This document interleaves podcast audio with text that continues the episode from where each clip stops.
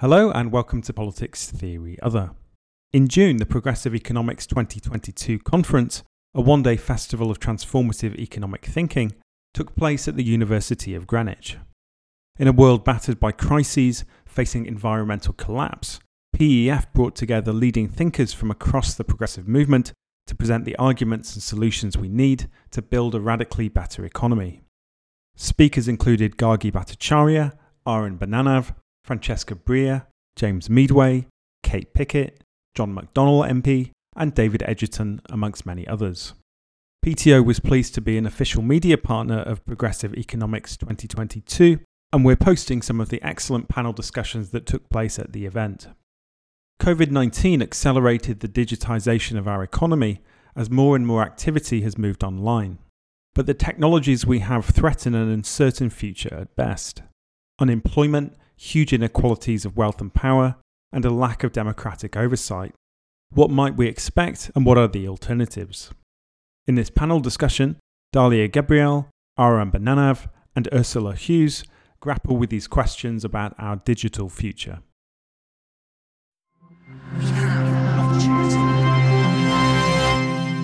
This is Progressive Economy Forum. This is a recording of the Digital Futures panel from Progressive Economics 2022, a festival for the future of economics. COVID 19 accelerated the digitalization of our economy as more and more activity has moved online. But the technologies we have threaten an uncertain future at best.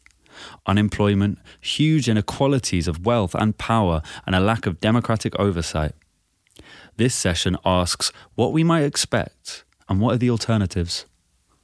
Ursula Huws is Professor of Labour and Globalisation at the University of Hertfordshire.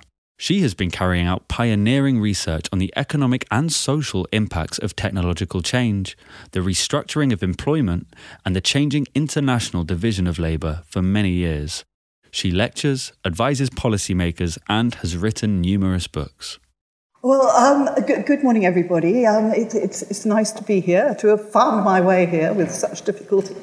Um, I'm going to uh, do this a little bit upside down and start by making the sort of political points that one might conclude with, but often doesn't have time to conclude with. So I'm going to start with just a couple of things that I have learned the hard way over half a century of being a trade union activist and involved in various other political campaigns.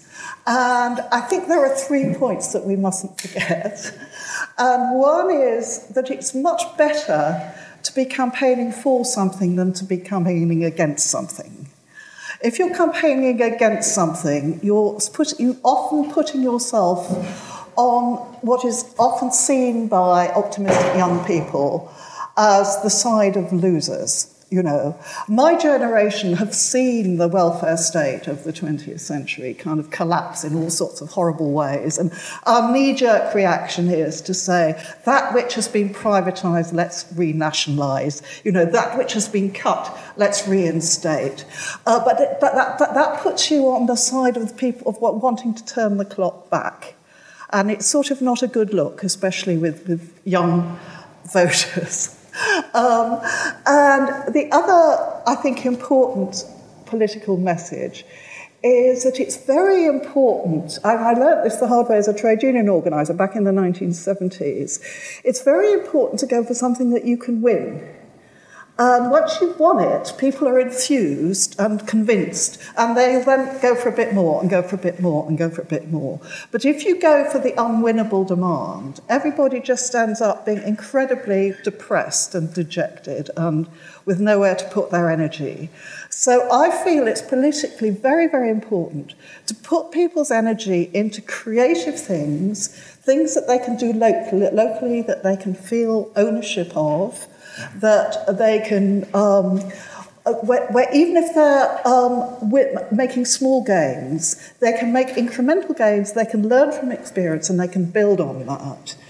And I think it's worth remembering that the, the, welfare state of the 20th century that a lot of people are so romantic about, but which was actual hell to live in, I tell you, nobody wants to go back to the 1950s. It was just ghastly, homophobic and sexist and racist. And I, I won't go into it. But, but that, that, the best things about that welfare state were actually built on prefigurative experiments the NHS was built on the incredible achievements of the steelworkers and miners of Tredegar in South Wales, where Nye Bevan grew up, who back in the 1880s had formed a, a sort of collective health society, which was so successful, but by the 1920s, uh, they had their own hospital, they had their own nurses, they had their own doctors. They, um, they extended coverage to the unemployed and to dependents of workers. So 95% of the population was covered by that by the end of the 1930s. It also built on experiments like the Peckham, just up the road from here, the Peckham Health um, Centre, which was a group of GPs who were, you know, trying to find um, radical ways of developing preventive health and integrating the local community. Anyway, I could go on. Also, I mean, the British Telecom, as we know it, had its origins in local telecoms companies that were set up by at a city level, you know, back in the day before the welfare state. So um, I, I, I want to encourage everybody to get their minds into let's put people's energies into doing something creative and positive at a local level and use the technologies we have for public good. So I'm now going to whiz into some PowerPoint slides, if I may. Um, it, uh, if you could skip past this one, which just uh, shows my books, I think. Yes, forget that one. Uh, and, and forget the next one. And then if you could go into the next one, this is some research. I'm sorry, it's very small because it was prepared for a European audience. And I did research in 13 countries. And what we're really interested in is the UK. So if you could press the slide again and again. Oh, no, no, no, no, no, go back to. Uh, what I want is this slide, this slide here, but so that these arrows come up on the left hand side. Right. So, what you can see, we did all these surveys looking at the scale of platform work across Europe. Um, and in the UK, it was a three year project. We actually had a chance to do two surveys one in the UK in 2016 and one in 2019. So, as you can see, in just that three year period between 2016 and 2019, platform work more than doubled. Um, and um, but more importantly, the kind of algorithmic digital management practices associated with being a platform worker spread much more dramatically because if you the blue bits are the platform workers the orange bits are the people who occasionally work on platforms. The grey bits are the people who don't work for online platforms but who are nevertheless digitally managed. They have to get, go to an app to find out when the next task is available. They get rated by customers. They get anyway. There's a bundle of digital apps. So the point is, digital management practices are much much broader um, than you might think just from reading about Uber and Deliveroo and so on. So it went up in that three-year period from just under 10% of the workforce to over 15% of the workforce in the UK, covered by digital apps. Right, next slide. the next slide looks in more detail um, and this is even harder to read, I'm afraid. But this is because I'm very interested in social reproduction, in the labour that goes into social reproduction and the crisis of social reproduction. And this, what this slide shows is only the kind of platforms that deliver household services. It's a very narrow definition of social reproduction because you could argue that Uber, for instance, is part of, of social reproduction. Deliveroo is part of social reproduction. But this is just looking at like people employing cleaners and uh, gardeners and childcare workers and elder care workers and so on.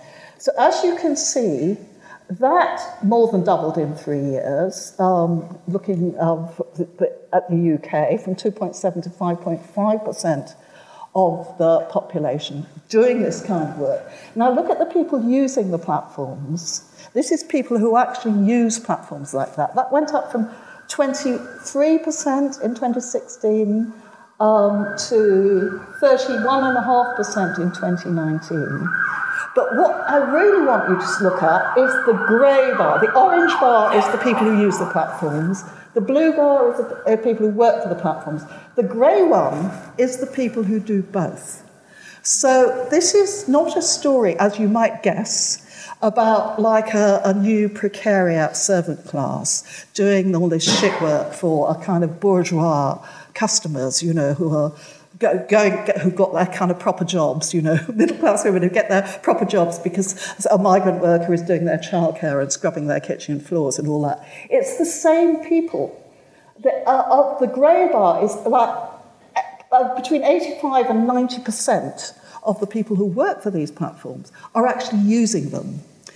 And what this tells you that this is an exchange of household services within the working class. We're not just talking about, we're talking about a new way of doing social reproduction. Next slide, please. So this is the story that comes out of it.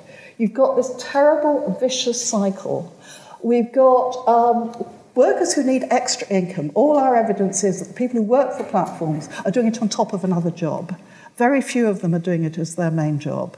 So they're coming home exhausted from job number one and then working for delivery or whatever it is. So they need extra income, which means they're working longer hours, which means there's less time available for housework.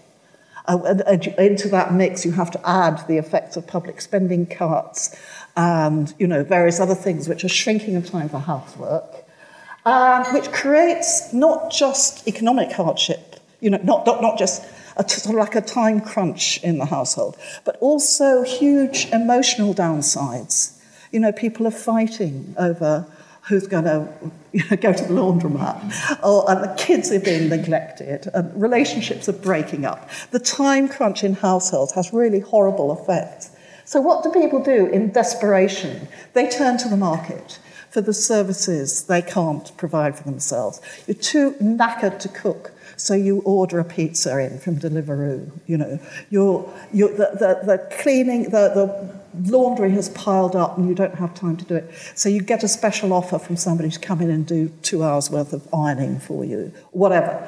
Um, so they're turning to the market for the social reproduction services that the state isn't providing and they don't have time to provide for themselves. And that back in the 1950s, the stay at home housewife would have been providing for the breadwinner husband, right? Um, and what that does is it grows the platforms.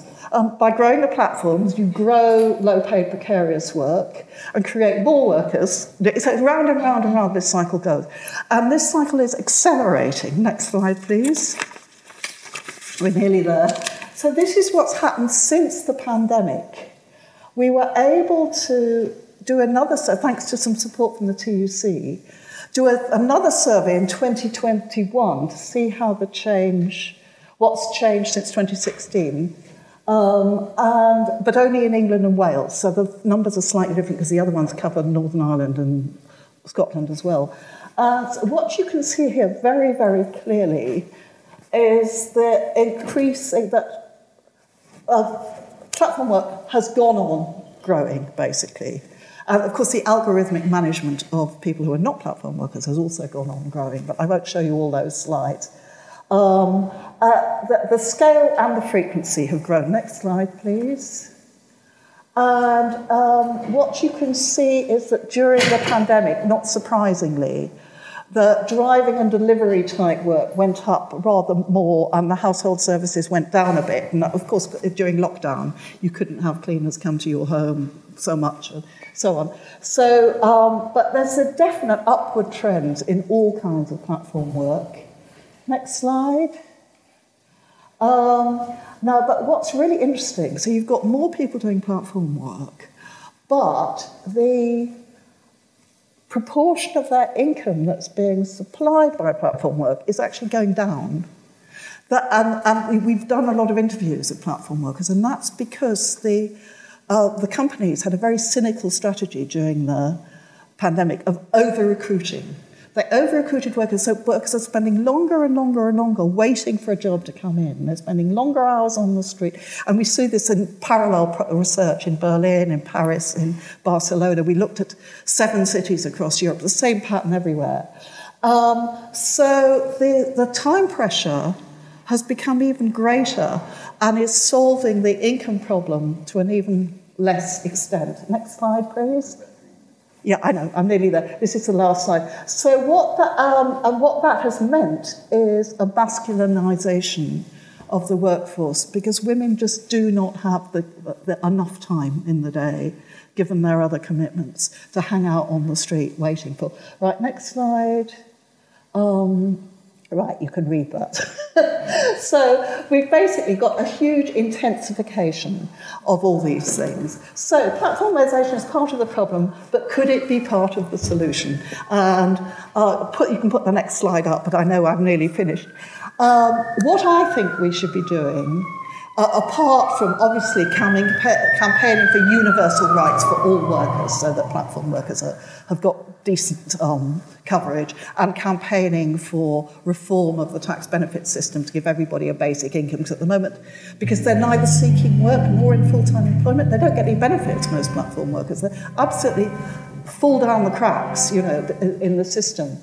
But more importantly, I think what we should be doing is actually building local platforms. This is something you could do in a Labour Council. Municipal platforms. The technology that provides you with the meal that you want for Deliveroo could be providing meals on wheels for sick and elderly people. The technology that gets you an Uber could be taking people to their hospital appointments. It could be linking up with public transport in intelligent ways and taking people to the local nearest station and getting cars off the road, the sort of free scooters and bike schemes and things could actually could actually have them for people like me who really need mobility. You could have mobility scooters. Instead of these kids that come and almost kill you zooming along the pavement. You, know, you could have old ladies like me being able to be independent and not needing taxis. Anyway, I'll stop there. But that's what, where I think we should be putting our creative energies is into positive digital ser- services that are attentive to green goals and to, you know, good food services and things, but basically are providing the kind of social reproduction services that we need in the 21st century, where we know that women and men are both in the labour market. Right, so I'll end there. Thank you.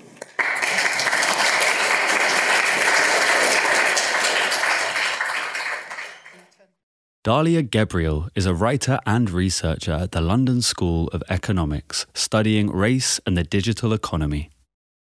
She is the co author of several books, including Decolonizing the University 2018, Empire's Endgame Racism and the British State 2021, and Perspectives on a Global Green New Deal 2021. She is also a regular contributor at Novara Media, and her writing can be found in The Guardian, The Times, The Telegraph, and The Independent, amongst others. Hi, everyone, and uh, thank you so much for having me here. Um, I'm so deeply indebted to the work of both Ursula and Aaron, and as a baby researcher, I'm very honoured um, to be in conversation with both of you. Um, thank you to PEF and to the organisers for putting on this conference and to University of Greenwich for, for hosting. Um, and the comments I'm going to make today um, draw from my current research on uh, app-based childcare. Um, so kind of uh, dovetails quite quite nicely. I think our findings vary in slightly in interesting ways, um, and I'm really in, I'd be love to like kind of explore those um, findings more in the question and answer. Uh, so, as the blurb of this session stated, that when it comes to the digital economy, the COVID 19 pandemic intensified and accelerated a lot of trends that were already in place. Um, and one of these is the increasing embeddedness of digital platforms in the infrastructural fabric of our cities. Um, as breathing, as touch, and physical proximity became loaded with, particularly at the beginning of the pandemic, a very unknown and intangible amorphous risk. That risk was in large part outsourced to platform workers. Um, so those who live in London will notice that things like platform grocery delivery services absolutely ballooned um, as delivery workers absorbed the risk of, of going to supermarkets. Uh, Uber drivers transported key workers, particularly medical staff, to and from hospitals in attempts to avoid cr- crowded public transport. And many of the app based child workers I've spoken to in the course of my work, because uh, childcare was one of the few instances where you actually could enter someone's home, they talk about a new phenomenon of being hired via platforms to take care of children while the parents attend virtual meetings whilst working from home. So, as it stands now, these digital platforms are becoming increasingly central to how our food is delivered, how we get around the city, and how we access care. And the expectation of these services being on demand and at the press of a button um, is becoming a ubiquitous part of our major cities.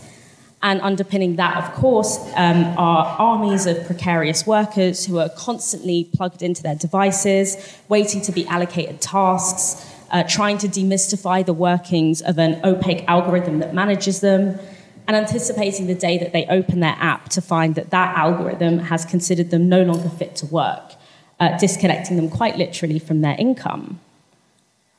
So, this platform work is often sold to us as the future of work. Um, the fourth industrial revolution, as major consultancy firms love to, call, love to call it. And thanks to the relentless organizing of platform workers, it's now much more commonly understood that as it stands, this platform work is deeply exploitative. Um, but thanks to the bloated PR budgets of platform companies, that underlying myth of entrepreneurialism and flexibility and being your own boss uh, still pervades even though, as one worker that I interviewed put it, um, when you're working 12 hour days to make ends meet, there's not much else you can really do with your time, is there? So, what future exactly is being sold to us, and how futuristic, that is, how different from the past is it really? I think the term digital, in its very general sense, tends to conjure up a lot of different feelings and instincts, um, especially in pop- popular public discourse it conjures up these ideas of immateriality, of weightlessness, of abundance, of borderlessness, neutrality, and even fairness. And platform companies like Uber capitalize on these assumptions. For example, Ben Jealous, who was the former CEO of the NAACP and partner at Kapor Capital, which was an early investor in Uber, praised what he called ride sharing companies as a corrective to older forms of interpersonal racism uh, in a piece that he wrote called Hailing a Cab While Black, he wrote, quote, Riding, ride-sharing companies like Uber and Lyft manage to be both more efficient than traditional taxi services and also more colorblind. When a driver selects a customer for pickup, he or she is completely blind to whatever that customer looks like or where that customer is going. Using an app, anyone can get a reliable ride whenever and wherever they are. End quote.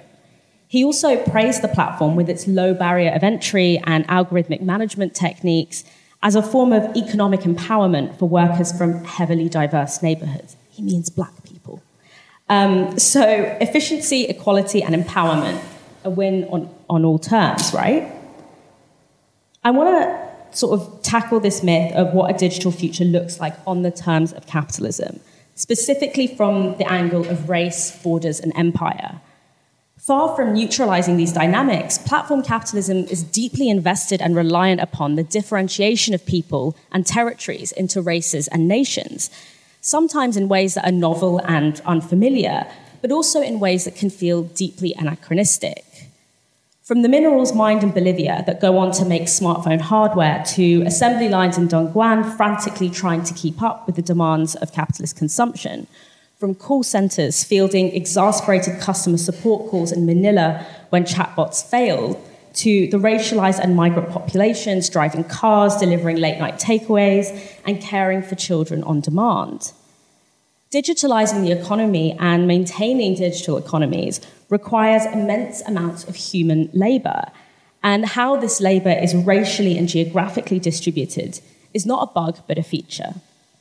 Like previous industrial revolutions, these promises of technological innovation and infrastructural development for citizens of the global north rest upon invisibilized currents of exploitation and dispossession of racialized populations inside and outside the colonial cause. So, take the platform Bubble, which is a UK and largely London based on demand childcare app. For my research, I, my research, I've spoken to dozens of Bubble sitters, uh, and many of them are from Latin American countries, particularly Brazil, um, which is a country that has been on the receiving end of punishing and brutal structural adjustment programs, is shackled with crippling and illegitimate colonial debt, which is hoisted on them by international finance institutions. And these standards of living, due to austerity um, and low economic opportunity, displaces many young women who make their way to London, where they find themselves in the crosshairs of the hostile environment which makes it almost impossible for them to maintain a consistently regular migration status. And the embedding of immigration enforcement in everyday life makes it incredibly difficult to seek healthcare, to get jobs, to get housing. And until recently, the lack of right to work checks and the low barrier of entry means that a lot of them turn to apps like Bubble. Um, and that, that lack of right to work check is something that Bubble can avoid because they self define not as employers but as uh, technology service providers. Many of them looked after siblings and younger cousins back home, and they mentioned this on their profile to appear trustworthy and family oriented.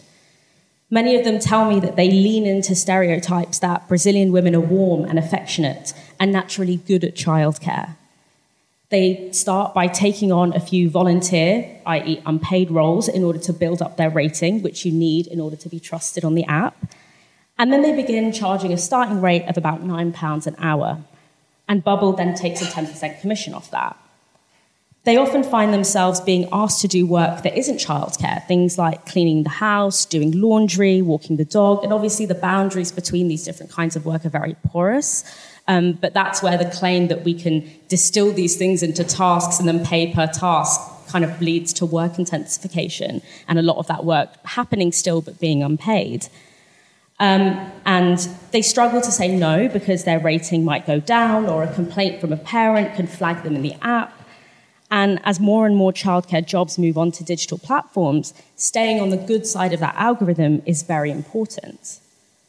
So, as we can see in this typical story of an app based childcare worker, digital platforms don't neutralize or even weaken the effects of borders, race, and gender the operation of this app relies on the colonial debt regimes that drive people from periphery to metropole, the racist immigration regimes that um, is not in place to reduce migration, um, but rather to increase the proportion of migration that has to happen irregularly, so creating pools of highly exploitable workers.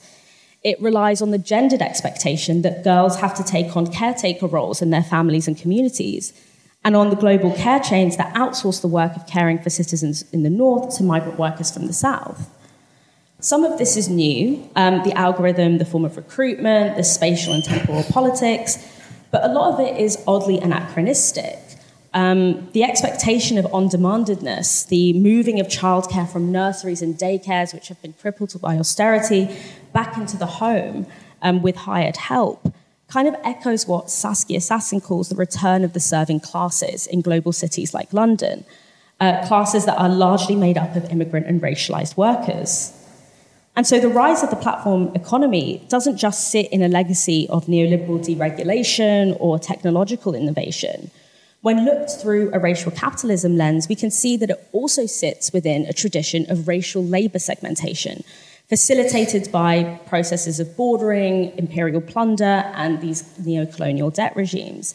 And some of the workers that I um, work with and support, the Nanny Solidarity Network, for them, the actual, their key demand, you know, their labor organizing strategy is less about kind of worker status and more focused on hostile environment and mutual aid. For them, that is at the heart of their labor struggles. Thank you.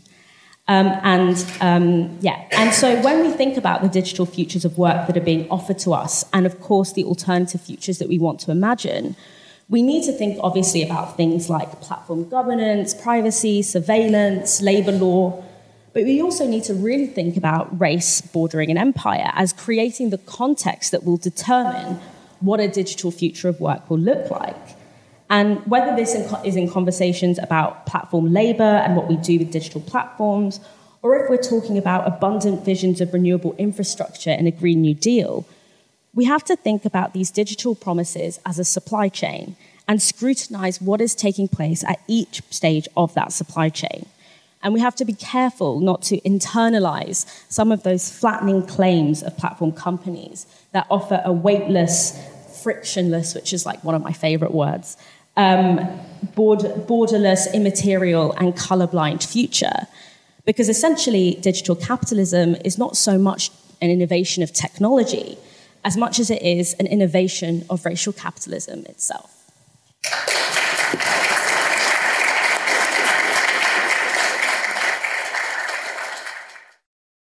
Aaron Benanav is a postdoctoral researcher at the Humboldt University of Berlin and the author of Automation and the Future of Work. He is also an incoming professor of sociology at Syracuse University in New York. Great. Well, I'm really excited to be here. Um, it's my first time in London in many years. Uh, I've lived in Berlin for the past two years, but because of the pandemic, I haven't been able to make it out here and it's just you know it's just a great city, and I'm really glad to that um, that the Progressive invited me here to, to speak.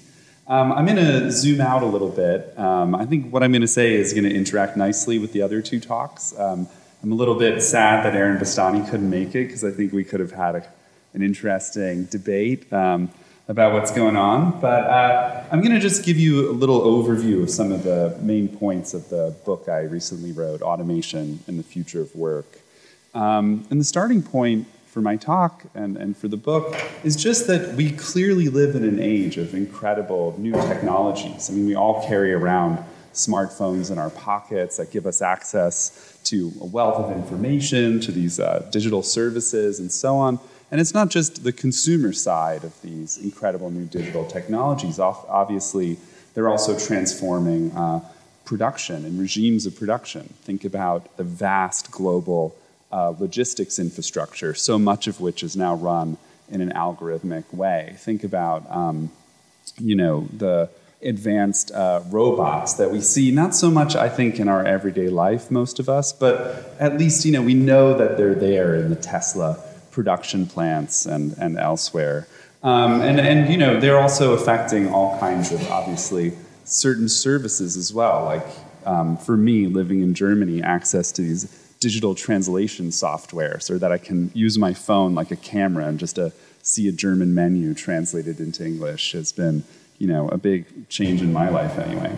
And these changes in technology they, they kind of elicit both excitement and fear about uh, the future, about the possible advent of an automated future. And talk about this automated future was really enhanced by the coronavirus pandemic because this idea that machines they can't catch or spread diseases um, nor can computers and so unlike human beings these machines are going to kind of proliferate in the context of um, the lockdown and these kind of claims about the advent of a kind of par- partly or nearly fully automated future, which we get everywhere, you know, it's constantly being talked about on television, in the media, on, you know, there's books coming out about it every week, it seems. I'm just trying to keep up the literature myself. And given the way our economy is set up, if we really were pressing towards this automated future, one might imagine that would be a nightmare for people because we have to somehow figure out how to still earn wages, how to survive in a capitalist economy. And you know, even while we talk about that, and this is the part of the what I call the automation discourse that I really like, there's this sense that um, automation could bring about a really beautiful future if we just change the way our world worked a little bit. Um, people are advocating for universal basic income, which I think is a really you know, interesting and beautiful idea of a world where no one would um, go hungry, a world where people would have access to uh, the basic goods and services they need, and that this could become the basis, if we really were seeing an automated future, um, of a post scarcity world, a world where people really didn't have to worry about their survival anymore, and we could you know, as Aaron Bastani says, like we could mine the moon and we could, you know, have all of these incredible technologies that um, would transform our life. And I think these are really interesting ideas to think through. I read a lot of science fiction and utopian literature, and I think trying to envision a better future is a really important um, part of what we do. And I think, you know, having, as Ursula said, a really positive account of the future, something that's inspiring, that's that's really um, important. But in order to know whether this is actually happening, we have to look at the data today and try to understand to what extent are we living in an age of um, rapid and even accelerating automation. So, a lot of the kind of interest in this that you hear in the media, and I get this all the time when I'm interviewed, a lot of it comes from this one study done and released as a working paper in, in um, in uh, 2013 by these two guys, Frey and Osborne. And what they said was this incredible figure. They said 47% of jobs today, remember this was nine years ago, are going to be automated. They didn't give a time frame for it. They just said, with the technologies we have, 47% of jobs could be automated. An interesting background feature of this, uh, this paper is that they actually used machine learning and these other kinds of new automated um, or artificial intelligence tools to, to reach this result. And it just proliferated through the media in a really fascinating way because it spoke to something, right, in the, in the population at large. But in reality, when other researchers went and kind of went over this data and used human intelligence to actually figure out what, uh, what was being automated and what wasn't, what these later researchers did at MIT, at the OECD, these were very big studies, they showed that in reality, only about um, 14% of jobs today are at a high risk of automation in the sense of really replacing human beings uh, with machines and computer algorithms. Most of the other jobs identified by Frey and Osborne were going to see significant changes in how they were carried out, but they weren't actually going to be automated away. They were just going to be partially computerized in some sense. Um, and so, uh, and I'm going to say a little bit more about that, kind of reaching similar conclusions to the other speakers about how technology is transforming work uh, in a moment. But it isn't even clear if this uh, degree of automation I've described so far is all that rapid. If 13 or 14 percent of jobs disappear today, you know, it's not clear that that's a higher rate of automation um, than was true in past historical eras. And that should be really surprising to the automation theorists that we might not actually live in a particularly rapid era of um, automation. And it, it, should be surprising because a lot of the phenomena that the automation discourse points to really is happening, I think. So we are living in an age of stagnant wages for workers, of rampant and spreading job insecurity uh, for many people, and also, of course, of rising economic inequality. So if, autom- if rapid, particularly rapid automation, isn't the explanation uh, for these trends, what is? So I note two, uh, two important trends in the economy that I think the automation theorists have missed, but that really define our present era. One of these is almost the opposite of what uh, you hear in the media with all this talk about fancy new computers, machines, futuristic accounts of them doing everything that trend is what economists call secular stagnation. It's the fact that actually, over the past uh, five decades or so, the economy has just been growing more and more slowly. And actually, the UK is kind of the worst in the pack. It's one of the most stagnant economies. So when you hear all this talk about, you know, all of these reforms they're doing and ways they're trying to flexibilize and improve the economy, you should know that as they've done this, the economy has just been growing more and more slowly uh, over time. Um, and this stagnation trend is likely to be made worse by the coronavirus pandemic because it's obviously made for a population with more chronic health conditions. Many people have experienced social and economic dislocation. There's just higher levels of uncertainty about what the future of the economy is, and that has big impacts on whether and how companies are going to invest. Meanwhile, um, and perhaps you know, more or adding to this uh, stagnation trend, the Chinese economy, which was such a big driver of growth over the past three or four decades, is really slowing down significantly, and that's going to ramify and cause this stagnation trend to really um, become much worse on the global scale. So that's the first trend, the secular stagnation.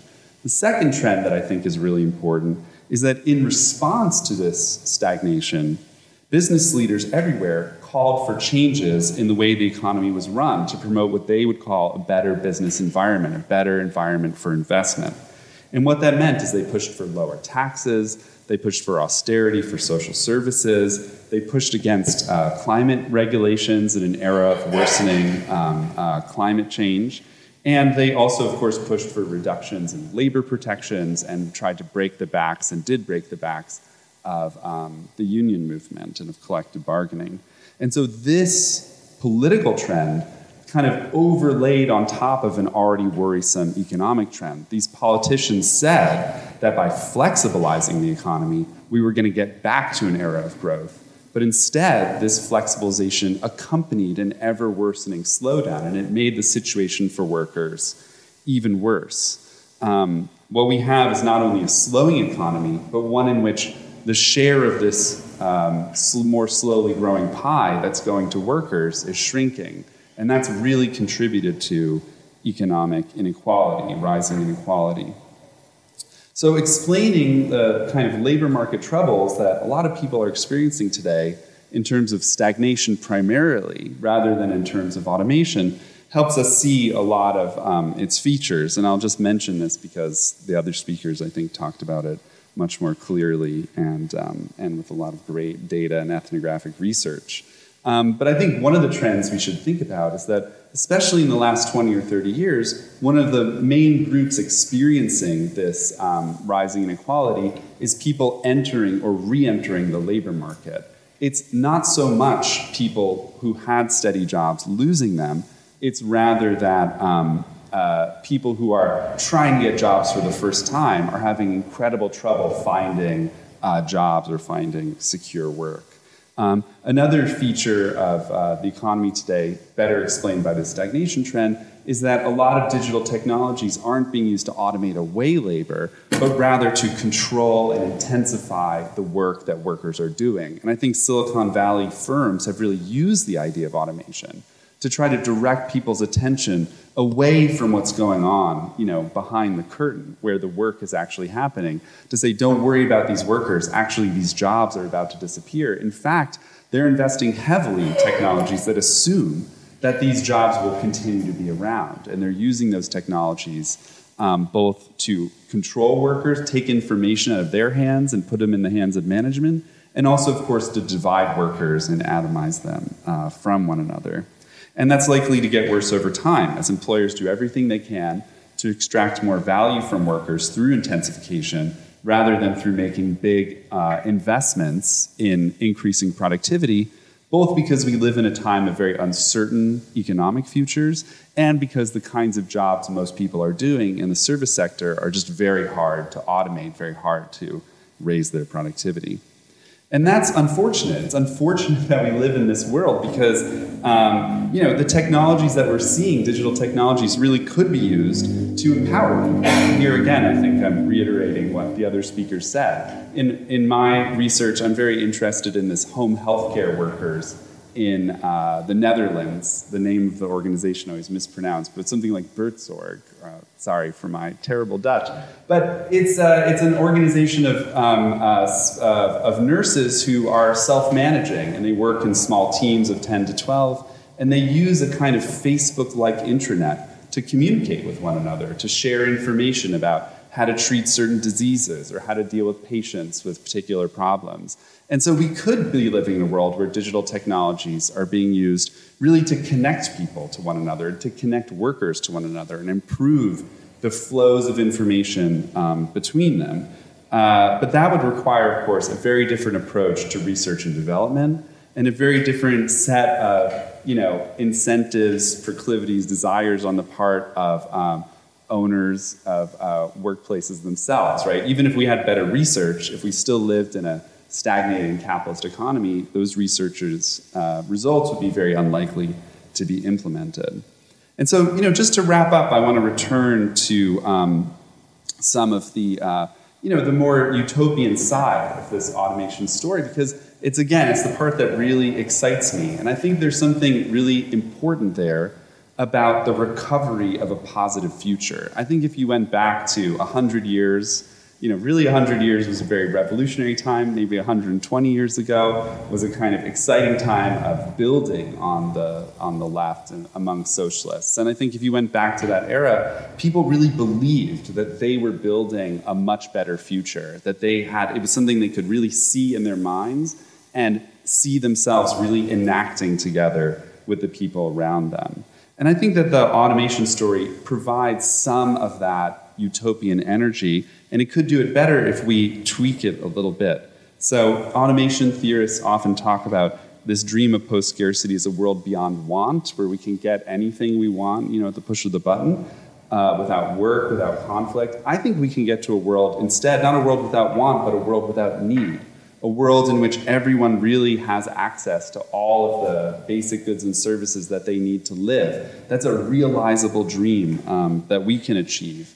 A world where people really get to experience life not just as the kind of question, what am I going to do to survive, but you know, what am I going to do with the gift of my life and the time that I have on earth?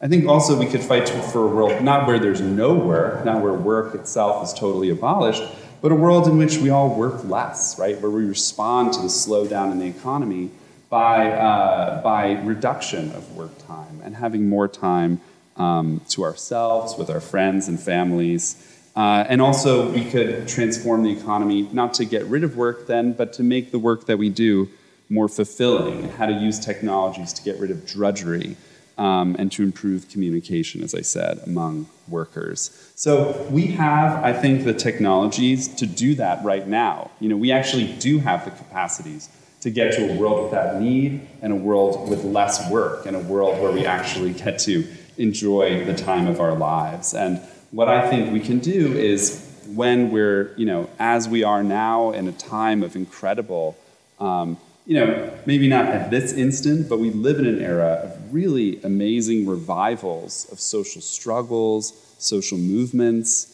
Um, and I expect, maybe I'm wrong, but I really do expect this summer and fall to be a time of really uh, transformative possibilities because I think a lot of people in the world today, after hundreds of millions of people have been pushed into poverty during the pandemic, um, we're now seeing incredibly high uh, food prices and energy prices, and the world feels, to me anyway, like a gigantic powder keg that's about to explode.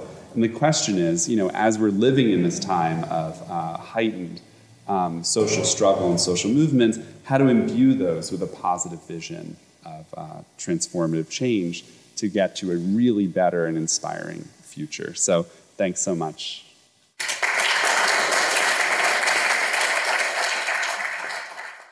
Thank you for tuning in to this recording from Progressive Economics 2022, a festival for the future of economics. For more information on our upcoming events and to keep up to date with our latest research, visit progressiveeconomyforum.com.